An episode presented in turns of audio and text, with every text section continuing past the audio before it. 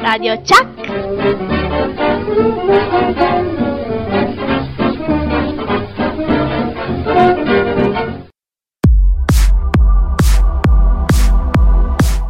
Confronti. Trasmissione di approfondimento letterario.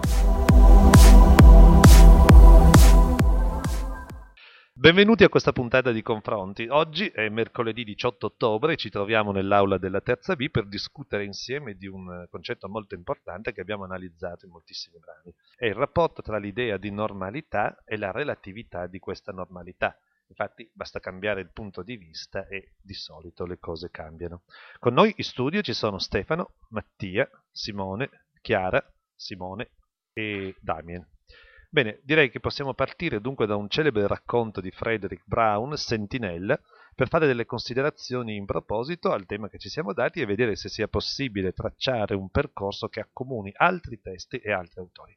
Direi che possiamo cominciare ascoltando una scheda sintetica di Mattia che ci ricorda quale sia la vicenda descritta da Brown e ci suggerisca anche qualche spunto di discussione. Allora, ehm, questo racconto eh, rac- narra la storia di una sentinella che mh, è lontano da casa perché si trova in una guerra mh, e ha freddo e ha fame e racconta mh, di quando è avvenuto il primo contatto contro gli alieni, che in questo racconto saremmo noi, come, e loro trattano noi come noi tratteremo loro. E poi racconta di come siamo cioè, secondo loro, e poi alla fine questa sentinella uccide un alieno, cioè un umano.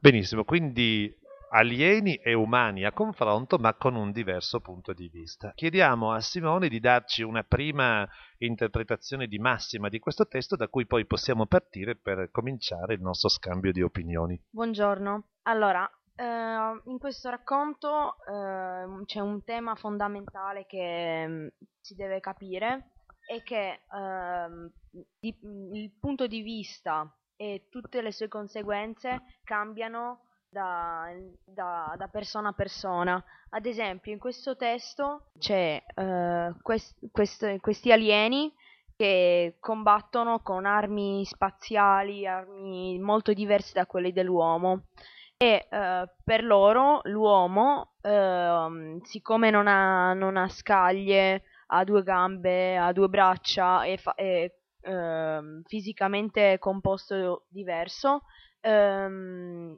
è un alieno rispetto a loro, ma per noi terrestri, loro, che sono, fanno parte di un'altra galassia, sono anche per noi degli alieni. Bene, quindi tema è nemici, alieni, persone diverse da noi che vengono considerate in un certo modo.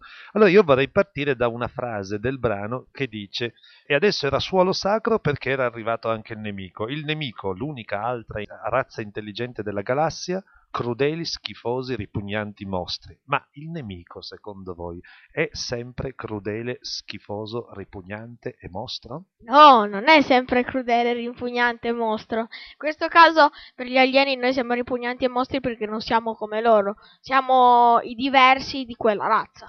Qualcun altro vuole intervenire su questo tema? Allora, eh, dice sì, siamo noi rispetto, ma allora il nemico è il mostro ripugnante. Non mi viene in mente nessun caso, nessun esempio in cui c'è un nemico che diventa mostro ripugnante, ma anche non dico solo mostro ripugnante, ma comunque persona da combattere, elemento che non va. Nei film di solito ci sono del, delle, delle, persone che fanno, ad, ad, esempio, io ho in mente un film nel quale c'è un fratello e una sorella che eh, hanno tutte e due un potere, uno lo usa per il bene e l'altro per il male. Bene, a questo proposito, allora proviamo a dirci quali passi del testo ci hanno colpito di più proprio in merito anche un po' al discorso che abbiamo appena affrontato. Buongiorno, a me la frase che mi ha colpito di più è era, era bagnato fradicio e coperto di fango, aveva fame e freddo ed era lontano 50.000 anni luci da casa. Per me questo vuol dire che quando l'uomo vuole qualcosa, in questo caso conquistare una terra, si, si impone di riuscirci e per questo affronta anche diversi, diversi e pericolosi viaggi, come la guerra che si sta svolgendo. Eh, a me è piaciuto di più il pezzo dove dice che mh, eh, si chiede se ce l'avrebbe mai fatta riportare a casa la sua pelle perché se fosse morto non, eh, non poteva più difendere la sua patria e quindi ci sarebbe restato male. Eh, la frase che mi ha colpito di più è stata l'ultima, quella che descrive come siamo fatti perché mh, non mi aspettavo che i nemici fossimo noi e di come ci vedono loro. La frase che mi ha colpito di più è quella che dice il verso e la vista del cadavere lo fecero rabbrividire perché questo, anim- questo mostro, questo alieno, quando vede, non ha mai visto morire un uomo, quindi vede l'uomo quando muore, ad esempio eh, ferito, ammazzato da qualcuno, eh, emette un grido di dolore e poi muore. Questo qua, eh, questo alieno viene, diciamo così, rimane un po' scandalizzato dalla vista del cadavere di pelle bianca. A me è piaciuto, il verso alla vista del cadavere lo fece rabbrividire. Molti col passare del tempo si erano abituati, non ci facevano più caso, ma lui no. Erano creature troppo schifose, non solo due braccia e due gambe, ma quella pelle di un bianco nauseante e senza squame. Per me perché nell'universo non siamo da soli, ma quando ci incontriamo veramente ci chiediamo chi è l'alieno, io o lui. In questi due elementi, no? Eh, questi due elementi chi è l'alieno, io o lui, e poi anche in quello che era stato detto eh, da, da Mattia, eh, il, questo soldato multigambe che difende un po' la supremazia del suo popolo su questo pianeta sperduto. Ecco, insomma, qui ci si gioca un tema importante, no? cioè l'invasione dello spazio vitale di, qualche, di, di qualcuno.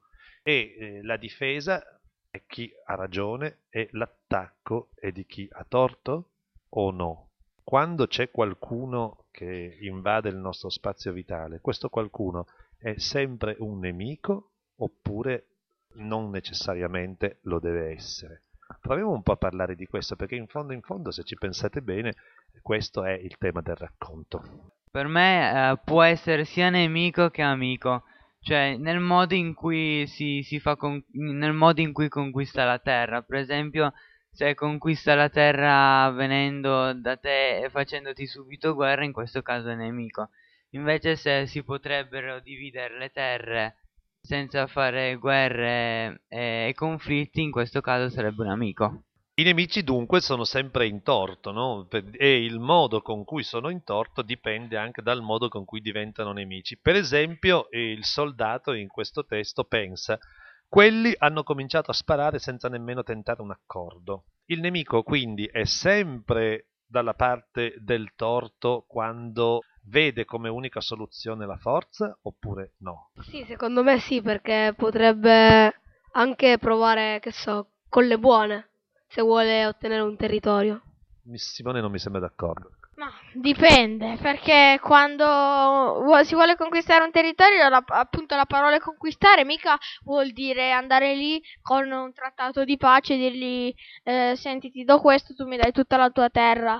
Uh, di solito per conquistare una cosa si va con armi, cannoni e altri armamenti vari per uh, sopraffare il nemico. L'idea che sta sotto questo racconto è quindi l'idea della conquista quando due popoli si mettono in una situazione di conquista, allora diventano automaticamente nemici. Ma è l'unica possibilità che c'è di eh, rapporto, di relazione con i popoli? Uh, no, perché ehm, mm, tra i popoli si può essere anche amici e non, non conquistando un'altra terra. Quando è possibile essere amici? Quali sono gli interessi che non devono essere calpestati per poter essere amici? Allora, non vanno calpestati gli interessi del tipo mm, eh, si ha un amico e non bisogna trascurarlo eh, oppure f- um, usarlo nei momenti in cui c'è più bisogno di usarlo invece in altri eh, avendo molto bisogno di lui. O si, o si ha bisogno veramente, se no non, non c'è il caso di avere un amico. Parliamo ancora di questo, parliamo ancora del punto di vista, no? Perché il punto di vista che si rovescia improvvisamente è uno degli elementi importanti di questo racconto. Secondo voi, che cosa ha voluto comunicare l'autore facendo un rovesciamento così rapido e così improvviso di punto di vista. Qual è l'elemento che ha voluto comunicarci? Certamente c'è la volontà di stupire, però probabilmente ci può essere sotto anche qualche cosa no, di interessante. Ma secondo me il punto, di, il punto che ci vuole trasmettere il, eh, lo scrittore è quello, di, è quello eh, della guerra su due fronti. Sul fronte, eh, sul fronte appunto eh, del nemico e sul, fo- e sul fronte appunto amico del, delle tue truppe eh, ci vuole trasmettere i due punti, che eh, la guerra è sempre una cosa eh, negativa verso i popoli e a volte si rischiano anche di uccidere molte persone. Proviamo a vedere per concludere questo nostro breve così scambio di opinioni se ci sono degli elementi che possiamo collegare ad altri testi che avete imparato a conoscere eh, in questa parte di vostro lavoro. Qualcuno ha in mente un altro testo che riguarda per esempio o il cambiamento del punto di vista o la guerra o il modo di, di affrontare certi tipi di situazioni conflittuali che sono stati analizzati in altri racconti? Io ehm, ho trovato un collegamento con Bambini Soldato perché tutti e due hanno una storia di guerra. Nel primo, cioè Sentinella, la guerra è diciamo intergalattica. Nel secondo è, riguarda solo una parte della Terra. Però in tutti e due i casi è una brutta cosa vorrei chiederti quali sono gli elementi che emergono di similitudine quando intendiamo brutta cosa, no, tu hai, hai, detto, hai, definito la guerra una brutta cosa. Ecco, vorrei chiederti in che cosa sono uguali le guerre intergalattiche, così come sono descritte da Brown, e invece eh, sono uguali quelle terrestri. Tutti e due, come dire, seminano terrore, diciamo. Quindi, secondo te, la cifra del terrore è l'elemento che caratterizza i due personaggi e i due ambienti? C'è anche un collegamento con eh, soldati di Ungaretti che praticamente parla sempre di guerra e dice che la, i soldati muoiono come le foglie quando cadono d'autunno. Eh, uno di questi dei, dei, motivi letterari che erano presenti all'interno di questa poesia, di, questa, di questo brano, era appunto eh, il soldato. Io ho collegato Sentinella con il manifesto del futurismo in cui come appunto aveva detto Mattia nel Sentinella la guerra si combatte in un posto intergalattico invece nel manifesto del futurismo eh, si combatte nella terra in cui eh, ci sono delle persone che sono stanche delle cose che ci sono adesso musei, biblioteche eh, chiese che loro praticamente vogliono distruggere tutto quanto eh, perché sono, sono scontenti di questo quindi la guerra può anche essere una guerra di tipo culturale. Allora, io ho trovato un altro, um, un altro collegamento tra eh, Giovanni Verga con il suo testo La roba e um, Sentinella.